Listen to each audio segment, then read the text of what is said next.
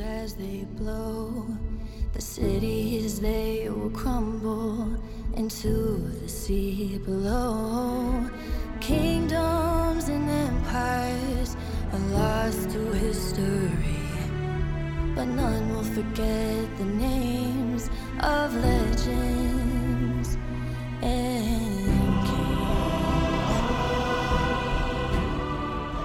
Hello, everybody, and welcome to episode 5 of HawgCast, the official podcast of the 442nd Fighter Wing. I'm Bob Jennings, the Superintendent of Public Affairs. I'm joined today by Brigadier General Steve Nasty Nester, the commander of the 442nd Fighter Wing, Major Shelley Eckleby, the Public Affairs Officer, and a few legends from the wing who've come back into town this weekend for a special occasion.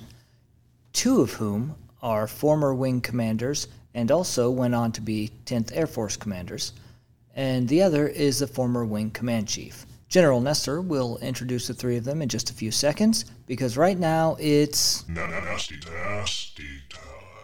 Hi, Shelley. Hi, sir. Welcome back. Um, we are, it's August UTA. Um, we haven't had a UTA in a couple months. And um, we are joined by a few really cool people, and I'll kind of let you introduce them, sir.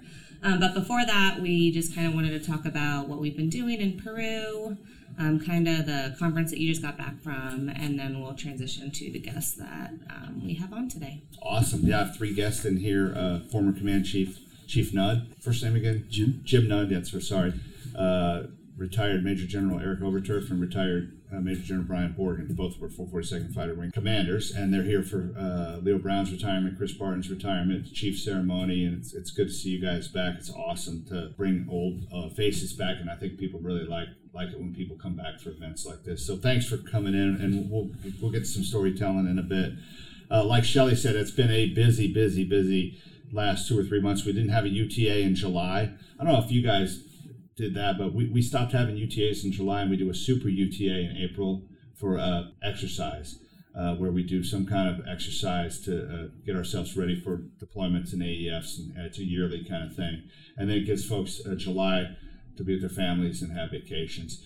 Another thing we do, uh, our CE guys do a, a super UTA once a quarter, a four day UTA, so they can get off base and work on heavy equipment.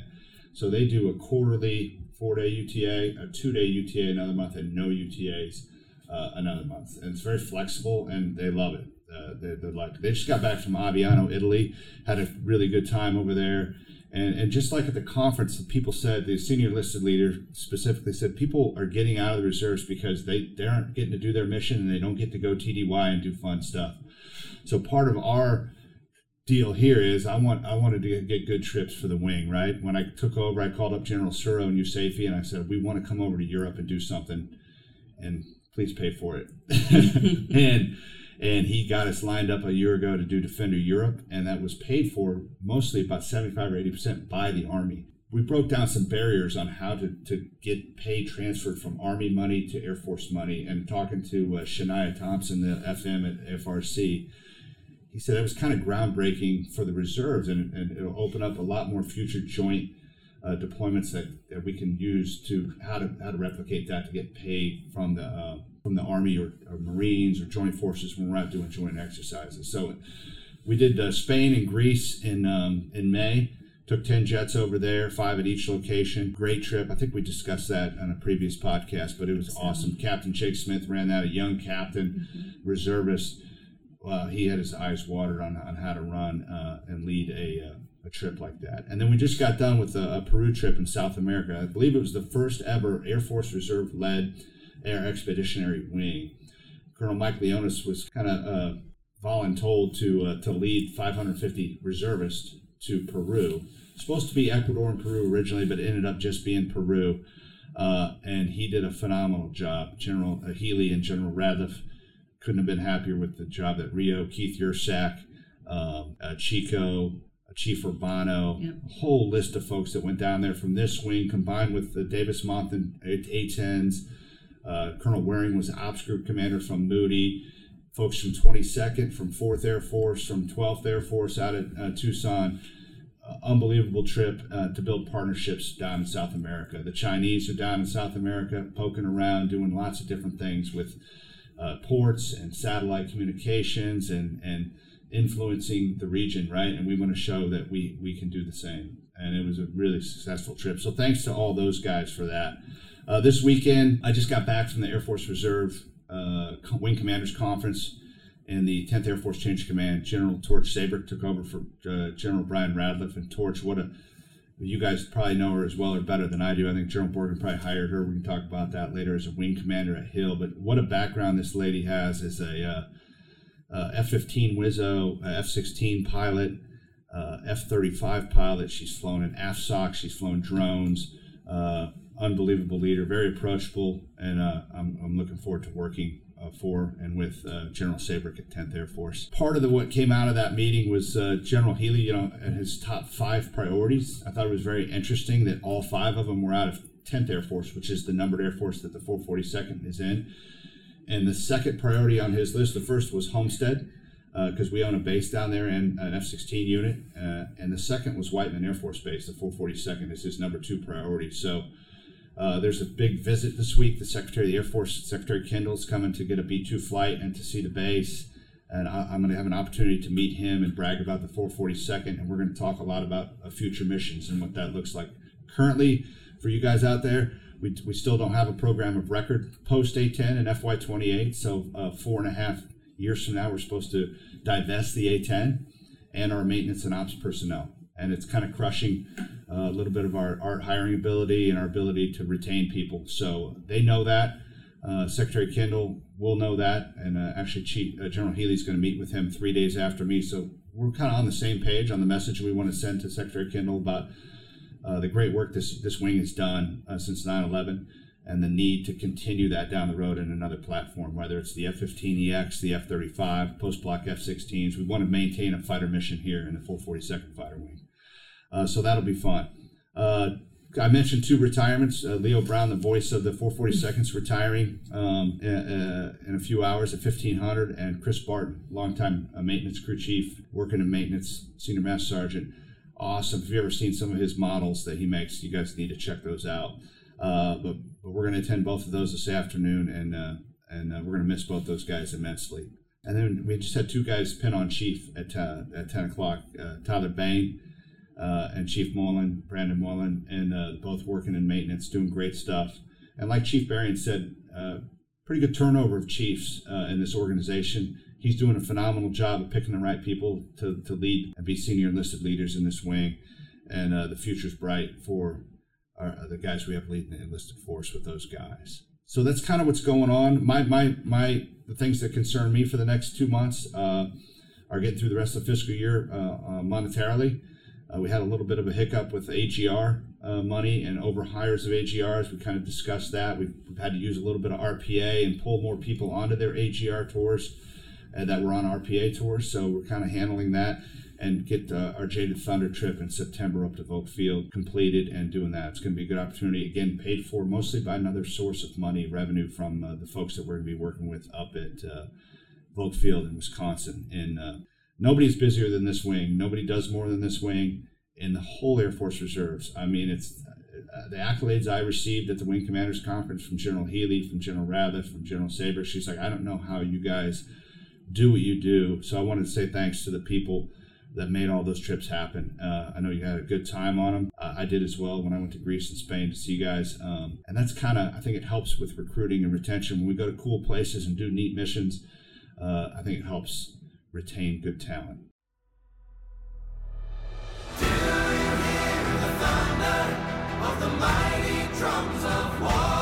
All right, enough of that stuff. So, Turf Borg, Chief Nudd, man, thanks for coming. I appreciate you guys coming back here. I, I just wanted to sit down and kind of shoot the breeze with you guys about your careers, what it meant to be part of the 442nd, rehash some memories of Leo Brown, or, or what. I'll start with you, Turf. So you, you you're a F 22 group commander. You flew the Viper F 16. Uh, what, what brought you into coming to the 442nd Fighter Wing? First, thanks for having us here. This is incredible. When I just listened to what you went through with this wing's doing, I go, some things have changed. I think they have a better wing commander now than when I was here, but some things have not changed a bit. The, the way this wing steps up and goes and does missions all around the world, whether it's combat deployments or the kind of training that inspires people like you just described, it is so cool to come back and see it to be honest, it's a little bit selfish. The reason I came to this wing originally was I wanted to fly the A-10. As you said, I'd flown the F-16 and the F-22 previously, but I always had a little bit of gun envy, I think, and I wanted to go. I'd seen that gun shoot on the ranges before, and I said, I gotta, if I have any opportunity whatsoever to shoot the gun on the A10, I want to do it. And as a side note, it was every bit as good as I thought it was going to be the first time I shot. I, I, it's, I think it's the only time in an airplane I've actually just kind of giggled out loud with joy when I was out the range shooting that thing. So that's what brought me to Whiteman. And I have, coming from Alaska, my, my family, to be honest, was not real excited about leaving Alaska. They loved it so much. But what ended up making me love this swing the most, and my family as well, were the the people here, the the people in this mission that bring me back. Now that's why we're all back for a special event. There's something about this wing that makes people want to come back, which is a sign of a great organization. Uh, uh, from the, the pilots that I got to fly the airplane with throughout the rest of the wing, you know, as a wing commander, you get the joy of going to every unit on base and seeing what they're doing and then watching them go through various deployments and whether it's tragedies or times of great joy, the, watching this wing just bond as a family was just absolutely fantastic, and it hadn't changed coming back. So, long answer for what brought me here originally. Good. I, I know your wife Carla and Borg, your wife Mary, were both very big parts of this wing. You lived on base, both of you guys, when you were wing commanders. I don't. I'm a TR wing commander. Part of me wishes that in a little way that I did live on base and my wife was here. I think she would enjoy that a lot. And you, both your spouses did great stuff. And your daughter's a pilot. Tell us a little bit about that. Yeah, she kind of got inspired by uh, a flying here. She was going through middle school into high school. She went to Knob uh, High School here. And uh, some of the people there had already signed up for the UCM aviation program, great aviation school out there. And that was the first time that she really came home and said, maybe I'll think about this flying thing. And I'm like, have you not been watching me go to work in flying uniforms my entire life? But there's something about kids, you know, they'll, they'll listen to their friends sometimes more than uh, their family. That planted the seed, and it's gone on to where she uh, has got uh, about a thousand hours of jet time now with SkyWest, and she's uh, interviewing with major airlines right now. Uh, in fact, one coming up on Tuesday. So. With United, huh? Yeah, United's coming up on Tuesday. So good. Well, we'll good luck to her. Thanks. That would be great. Um, and Borg Borg also has a son that flies in the in the in the used to be part of this wing, the, DM 47th guys. He's flying out with the Bulldogs. Uh, it's interesting. A lot of people in this wing have children that stay and come to this wing. That tells me a lot that parents of kids encourage their kids. The Bryants we interviewed last UTA, um, lots of different families that have multiple generations of, of people. My dad was in this wing. Uh, in the 90s as a vice wing commander, uh, Jimmy Mack's son. But uh, I know, Borg, you were FAIP, and, and boy, you had a desire to come to the 442nd Wing from the moment you started on active duty, and you came up here in 38, almost every UTA for, for how many years to get hired? Yeah, actually, they uh, they offered me a job on the first one. They didn't have a slot, and they told me yeah, that's why I tell the young uh, folks today. They say, uh, you know, they said there's no chance they're not hiring right now, and I said, well, they all say that you gotta you gotta kind of step it up and do what we call rushing, as you know. And uh, you know, it's uh, it was I think 22, 23 trips I did. I went to more UTAs than most of the guys here. Uh, and I had a boss on active duty that allowed me to take the 38 pretty much anytime I wanted because I was open straight with him and said, "This is what I'm trying to do." So he said, "Yeah, you know, do your job. You can take a jet when you need to. Go, go do some training on the weekends." And I, I found this place to be uh, exceptionally special. Uh, from the moment I got here, I, I, I, looked at other units because you have to, but I knew where I wanted to be. And part of it was I'm from Kansas originally, so I was close to home. We live in Missouri now as our primary home because the people here are just incredible. And it's it's as soon as you get back in the Midwest, you just see a difference in how you're treated by, uh, by folks. And when we get to our place at the Lake of the Ozarks, my wife and I talk about it all the time. The door greeters at the at Walmart are happy because uh, they're just nice people. They they, uh, they really enjoy living here, and that was part of it for us. You know, we're Midwestern people, and uh, my son, kind of like Turf was talking about. You know, he goes all the way through college. He did great in college. It's his senior year, and he said, "You know, I, I'm going to do this flying thing." And I go, "Thanks for telling me now when I can't get any money out of it." Um, and and he uh, successfully got hired and is doing great. He's a he's a flight lead out at uh, and a lieutenant still out at, uh, at Davis Month, and we're going out there tomorrow actually, and we're going to see him. He's got his second baby on the way, so uh, we're grandparents now too. So we're all getting older. Good. And for both you guys, best job you ever had in the Air Force, what, what would you say it was? That's a tough. Yeah. I, I tell you, maybe it's because I've been retired for a while, but all the jobs get a little bit better the longer I I've been retired. Just Isn't that uh, the truth? for me, I'm the kind of guy where the happy memories certainly overwhelm the, the bad memories. But I do, you know, you're probably going to think it's a canned setup, but I was not asked this before. But honestly, this job in this wing was the best job I had because it was the the, the last job where I had a direct connection with airmen, where I could, after that, you know, I moved on to certainly important jobs where I think I did some things that I'm proud of. Tell us, tell us, tell us what you did after this. for the reserve. Yeah, I left the the wing here, and went to the air staff, so at the Pentagon, working in operations, a job uh, area where Borg also worked later, where you're in the you're in the place where the overall Air Force, total total force guard reserve, and active duty, the operational part of it, which is the majority of the war fighting where it happens.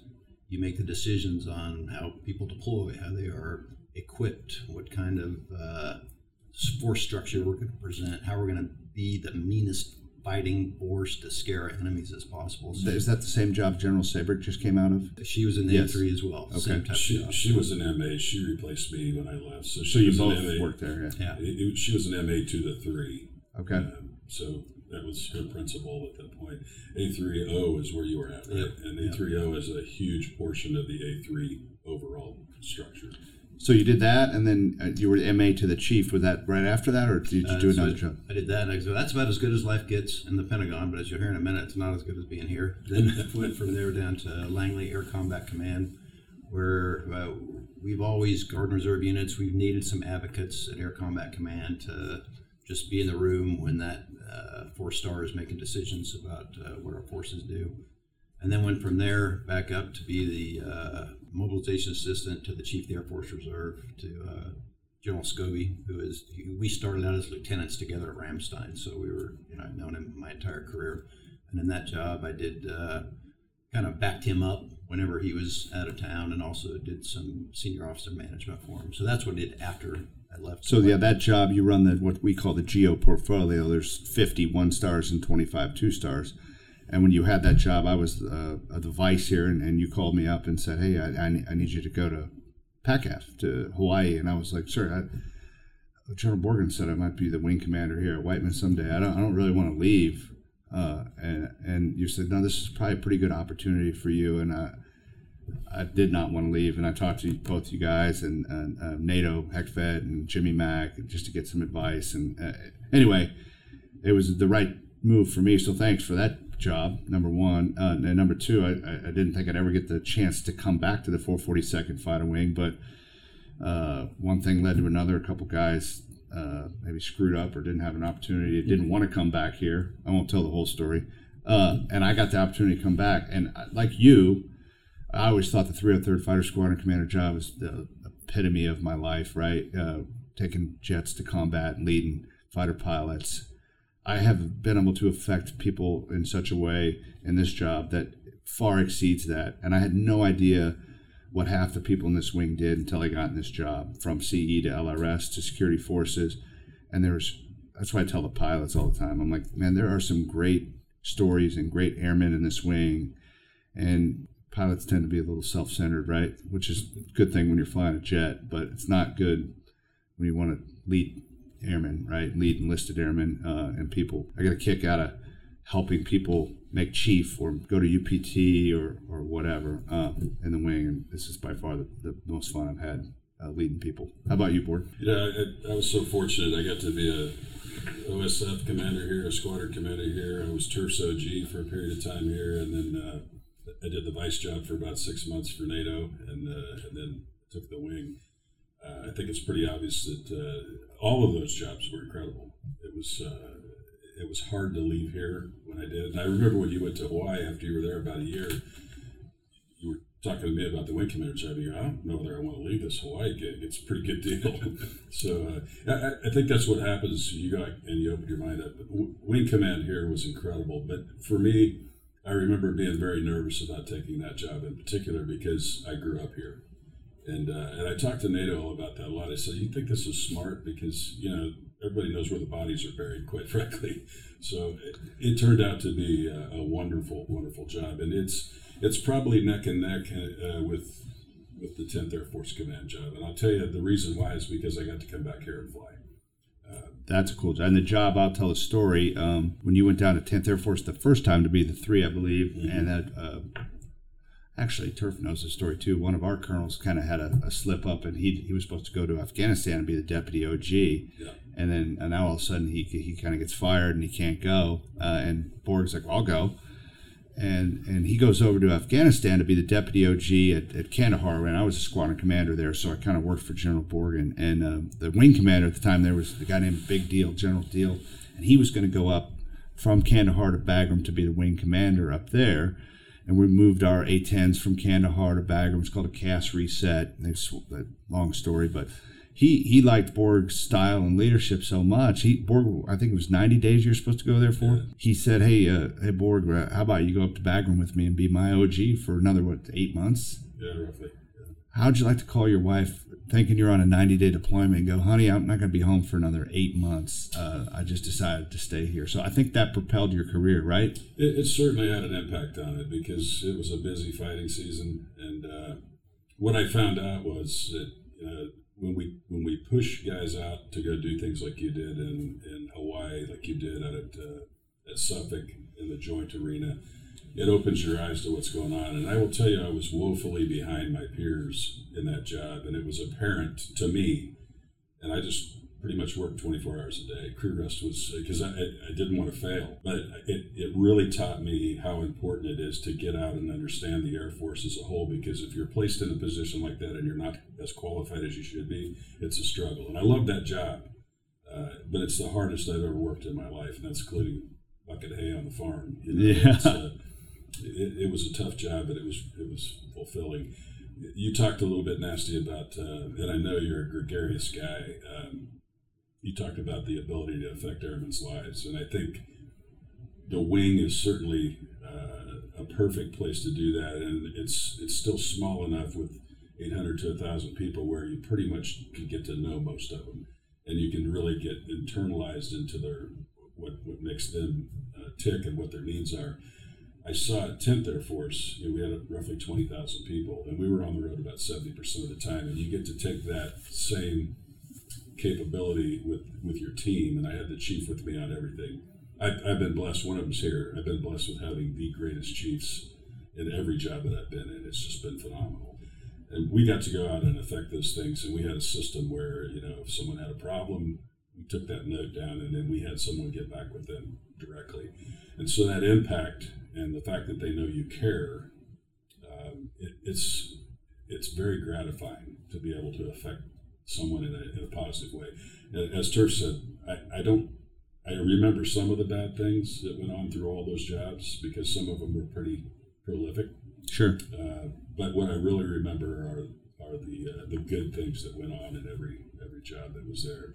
Uh, the last job I had was uh, was my least favorite. It was at the Pentagon, and uh, I, I, don't think it's just because it was the Pentagon. I think it's the times we're in in terms of, of shortages of money and you felt like you were failing every day because we just couldn't get things done, and that was that was tough. My wife talked to me, and you know, she, to your point, I, I, that phone call from Afghanistan was difficult. I bet. Uh, and she was very supportive, but uh, I think she might still be a little pissed off to this day. I heard if you if you guys YouTube it out there, I, I, I heard a speech from General Welsh, who used to be chief uh, at the Air Force Academy, when he was telling a story about leading airmen as USAFE commander, and he went through 15, 20 pictures of airmen and told the story of each person. And the whole premise of his speech was you're getting ready to go lead as Air Force Academy graduates. If you don't know the airman's story, you can't lead them, right? And uh, that's why we do this to hear people's story in the wing so everybody in the wing can get to know each other a little better and then and then I, I find it valuable to to lead airmen um, all right chief nudd chief Berrien does not like to do these podcasts he's shy he hasn't been on one so you're the first command chief we've had. We had chief on, but not a command chief. Talk to me about like your your your career uh, and command chief role. Like most of them, not all, a lot of them are AGRs now. But you were a TR command chief, right? Yes, sir. Um, and, and what was your background before that? Well, it's kind of a varied and mixed background. I started out as an ammo troop. Okay. Um, And was- where? um, my first base was an A-10 base, RAF Bentwaters, England. Sweet. Proudly served uh, six squadrons A-10s, the largest fighter wing in the world at the time. Uh, from there, I transitioned to Hill Air Force Base with the F-16s. Did a stint in Desert Shield, Desert Storm. Got short tour credit for that. Went back to Hill for another three years. Um, England really grew on me. A lot of family heritage there. Um, so I volunteered to go back, and I got stationed at RAF Lakenheath with the F-15s. And uh, during that tour there, that's where uh, I became friends with a lot of people in the 442nd at Aviano Air Base. Um, worked with worked with the ammo troops there in 1995, and a lot of them, like I said, became real good friends. A lot of them off duty. Um, and uh, they tried to coax me back in 1995 to, to join the 442nd. Uh, I was like, "Ah, I'm having too much fun. And then uh, post Lakenheath, I got stationed at RAF McConnell, and it was B1s and tankers. And I saw the B1s uh, transition to the Air National Guard. Um, I was the only active duty uh, ammo troop left after the, the transition, and the Air National Guard came a calling and said, "Hey, quit moving around so much and join our team." So I kind of liked what I saw with the Air National Guard. Um, it was the, my first initial immersion into military and family, kind of rolled into one. Um, I did that for about four years, and then I retired and just went straight civil service. And uh, as fate would have it, I'm uh, a civilian at Headquarters Air Mobility Command, and we're having a big safety conference. And in uh, pilot terms, I was the a glorified snacko for the conference. And a guy shows up in a fighter pilot suit with a A-10 patch on, so I immediately beelined over, and it was uh, Pat Murphy, Lieutenant Colonel Pat Murphy. and we started talking, and he goes, "What are you doing?" And I said, "Well, I said I'm a civilian here at AMC, and as luck would have it, I'm at Fourth Air Force running their weapons safety program, but Fourth Air Force was downsizing." And Colonel Murphy says, "Here's your second chance to join the 442nd," and uh, I wasn't going to let that slip and hope for a third time. So uh, Colonel Murphy brought me to the 442nd. Um, worked for Colonel Clemens for about two years. I'm sorry. Yeah. well, I'm still a little PC, so I'll pass on that and move on to the next one. And then, uh, as fate would have it, a lot of the friends and um, relationships I made over the years, uh, I got a call and asked to come to the Pentagon, where I think we all ended up spending quite a bit of time. And I was uh, basically the chief, the contingency cell for munitions. And As a, as a chief. as a chief. But you're a TR, you're living in Utah? I was living in uh, St. Louis at the time, St. Louis. Scott still as a civilian. What was your civilian job? So I was the deputy chief of weapons safety for Air Mobility Command. DOD civilian job. Yes. We talk about statuses, they talked about it a lot at the conference, and the ability for air, enlisted or officers to change status. I know, Turf, were you in art ever? Never an art. But a lot of AGR, a lot of active duty time, correct? Correct. uh, and Borg was an art, uh, and and being able to change statuses within the reserves is, is the key to people's success in their careers. Yeah, and it was easier in, in the reserves than it was in the National Guard because I think it's called accepted civil service in the National Guard. So I was a, a WS employee there, and when my civilian job moved me to Scott, it wasn't a simple transition. You don't have half the privileges of priority placement or, or the clearinghouse or anything like we have in the reserves. Sure. So I had to kind of find my own. I actually went to the IR for two years, and that was when Fourth Air Force came calling, and that's how I ended up jumping back into the service. So I, a lot of people make fun of me for retiring like three times out of the, the military, but I was technically retired from the Air National Guard when I when I joined the reserves. Joined back in the Yeah, I was like 39 years old, and the recruiter called me up, and I said, "I'm too old," and they said, "No, you're young by reserve standards." So you you mentioned Aviano. When I, I was started going to Aviano in '94, and I called my dad up, and, and I go, "This is pretty pretty cool. Low threat, hyper diem more. I'm getting 75 bucks a day, staying in a five star hotel." But little did I know that in six years or so, we'd be living in tents with uh, mosquito netting around us and eating MREs for the rest of my career. you guys were in Piancavallo, and I was in the tents on the golf course. Okay, yeah, we were in Piancavallo, which was unbelievable. It's glorious. Uh, yeah. So, anyways, fast forward two years go by, sir, and uh, I get a call from General Overturf saying, "Hey, how would you like to come back and be my command chief?" And I said, "I'd absolutely love it." A small town guy from upstate New York, and uh, like I said, nothing nothing meant more to me than my time here at Whiteman. That's going to kind of answer one of your follow on questions. um, because a lot of similarities between the, the people here in the 442nd and a small town. Everybody knows your name, kind of a play off the Cheers song. Sure. Um, and it was the same here. Even coming back six, seven years after retirement, you see all these young kids that you, you were able to influence their path and seeing him in key positions now, like like you mentioned today. Um, seeing Did you so Turf hired you, and then did you work for so NATO fun- too? Funny story is, as I was going out the door, he gave me my senior non-commissioned officer of the year plaque as I was out processing, and then I, I came back and worked for him for his the short amount of time he had left, and then uh, I inherited NATO General Hegvet And you were Borg's command chief too. for about his first year, maybe. About a year. Yeah. And then you hired Lisa Fergs. Yep. Okay. So um, I leave here. I put my retirement paperwork in, and uh, maybe what a month or so before my retirement, General Borgen, I got a phone call. There was some needs at Luke Air Force Base, so I kind of um, General Scobee worked some magic for me. I pulled my retirement paperwork again, and I went down and, and worked for uh, Colonel Cook and called my career there. Got him set up. Got him a great command chief. The, the gentleman we hired went on to be Borg's command chief at um, Chewy Cook. You worked for Chewy Cook. Opie. No, Opie. Opie, Opie Cook. Opie Cook. Opie Cook. Yeah, he's a great guy. Yeah. And the guy before him, Huevos, Colonel Oh, Gallegos. There's a lot of stories legend. there. Yeah, Huevos Yeah. is a legend. So, but uh, long story short is, uh, since we brought family into the equation, uh, my daughter uh, was joining the reserves. Heavily inf- tried to influence her to be a, an ammo troop, and she said, "Dad, I can't do that." She goes, "I'm gonna, I want to make my own footprint, my own footprints in the sand, not necessarily follow yours so much." So she went on to be a, an aerial porter, a two T two, and she did it for about four years, and then she got commissioned. Um, General Morgan commissioned her.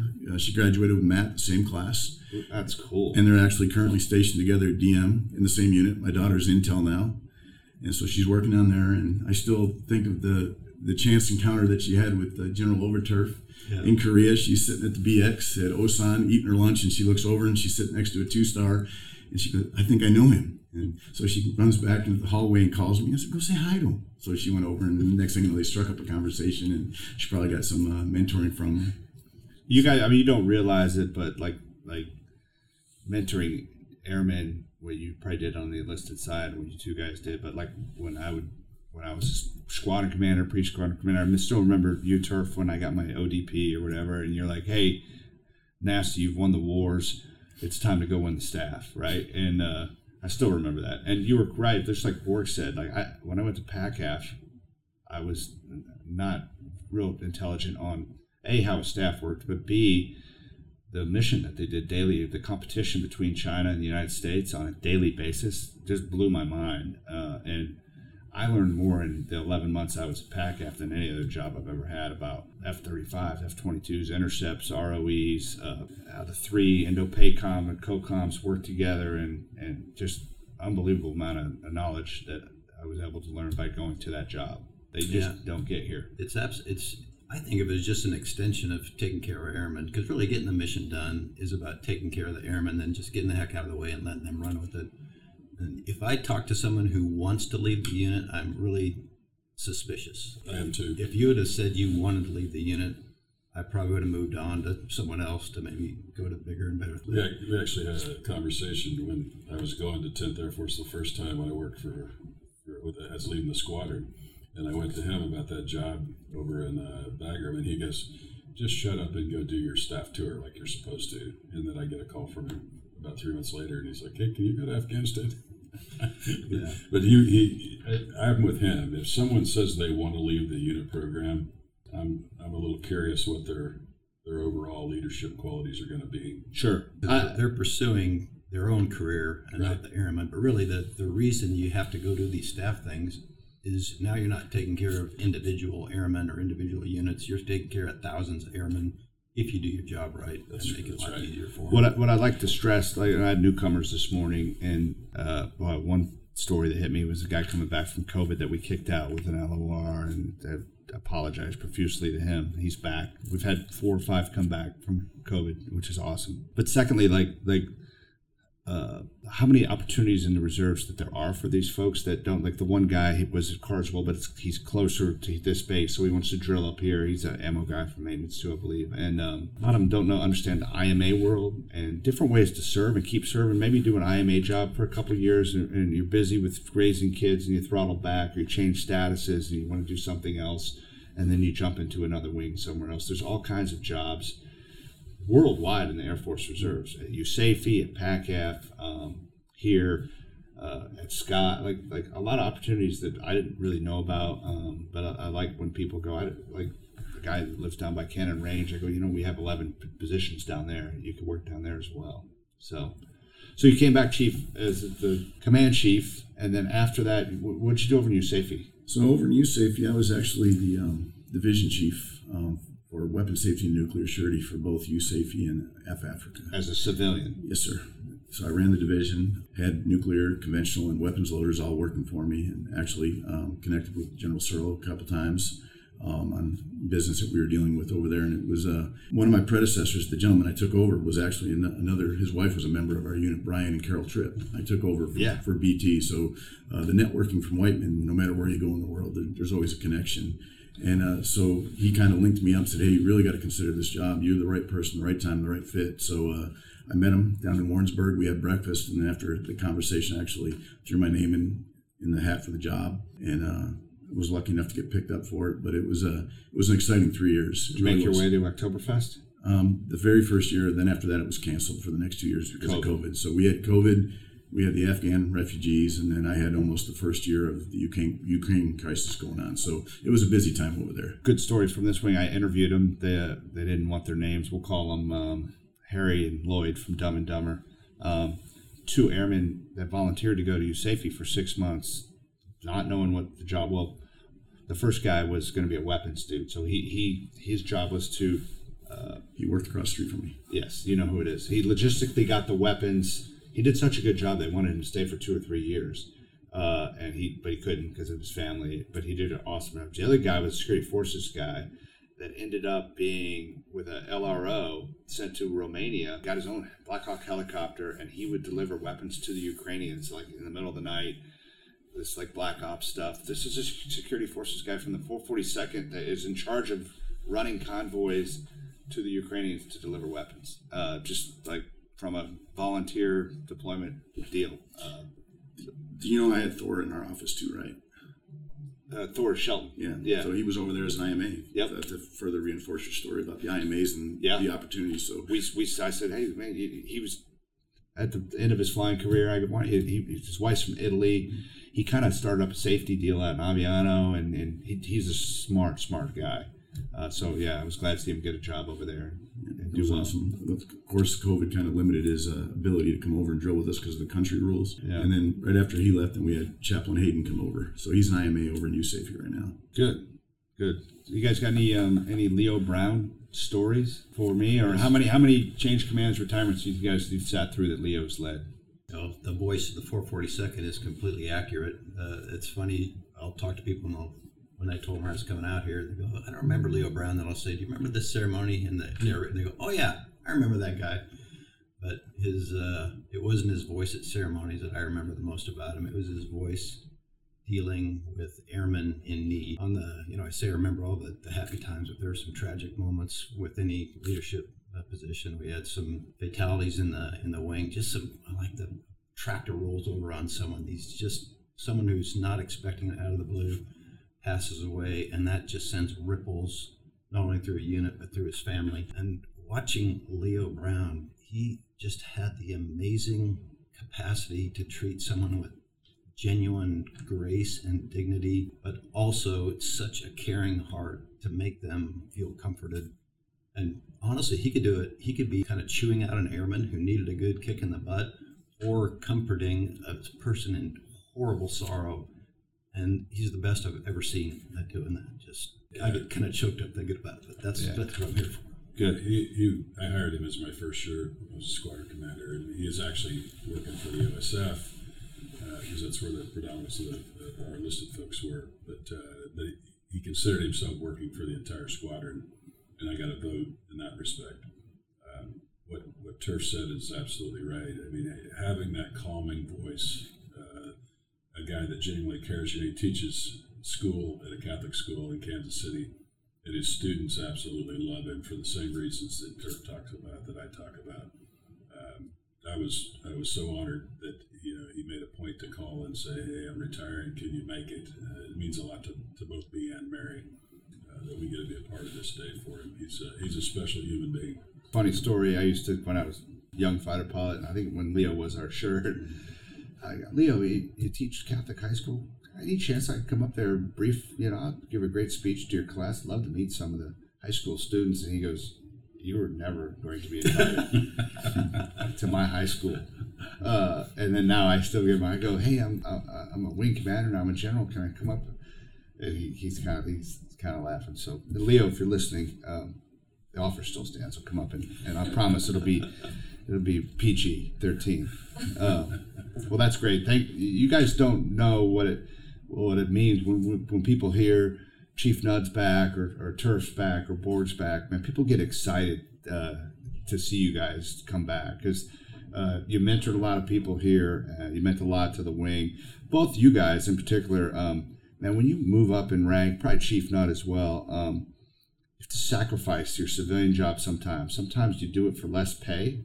I know Turf uh, and Borg, maybe you too you could have had your retirement three or four years before you retired as far as the pay right oh absolutely and you do it because you love it and and that's i had to do a pilot meeting this morning uh, for some unfortunate incidents that have happened in 10th and we're not flying this weekend and, and, and I talked a little bit. Our pilots have been great. We don't have any discipline problems, but um, yeah, I kind of told them like, you guys, there's three types. There's three laws in leadership. I said there's um, there's people that'll run for a wall with you. About a third of them will run through the wall for you if you're leading them right. About a third of the other people are undecided. They're just watching the, the, the leaders, the alpha males and the females in the room, and deciding what they're going to do. And then there's another third of people that you'll never make happy, no matter what happens. But those are the, also the people that you kind of need to get out of your organizations because they're kind of toxic. And so that's why I told those guys in the room if, if you if, if you're done deploying, if you don't want to fly here anymore, I know who you are. You can tell the people that bring down the energy in the room when they come into the squadron. There's people that lift it up. If you don't, be honest with yourself, and with the guys in the room. Don't. We're trying to get another fighter mission here. We got guys busting their, their ass, and, and we want people that want to be here, and we don't want people that are toxic in this organization, that do stupid stuff, uh, that that hurt the chances of the Air Force Reserve keeping fighters uh, down the road. So so uh, you guys mentored me a lot. I appreciate that. Appreciate you coming in and sharing some stories. And, and thanks for what you did not only for the 442nd but for the Air Force and the Air Force Reserve uh, Command. And your how many years of service did you have? 37. How about you, Borg? 34. 33. Amazing. Amazing. That's awesome. Uh, anything to add in closing? Just thanks for letting us be here. It's uh, it's always a joy to come back. Seeing so many people. It's old home week for us. It's, it's a great time. Good turf. Yeah, just thanks for having us and for this wing. Keep doing what you're doing. This wing is the best I've ever seen at getting the combat mission done, going down range and getting the JOB done. Uh, just keep doing it. Don't let all those outs. Let nasty handle all that stuff coming from the outside. You just keep doing what you're doing. Awesome, Chief. Uh, easy, sir. Same comments as the generals. Um, just love coming home. Thanks for the warm, warm welcomes and not forgetting who we are. And keep kicking ass, guys, gals.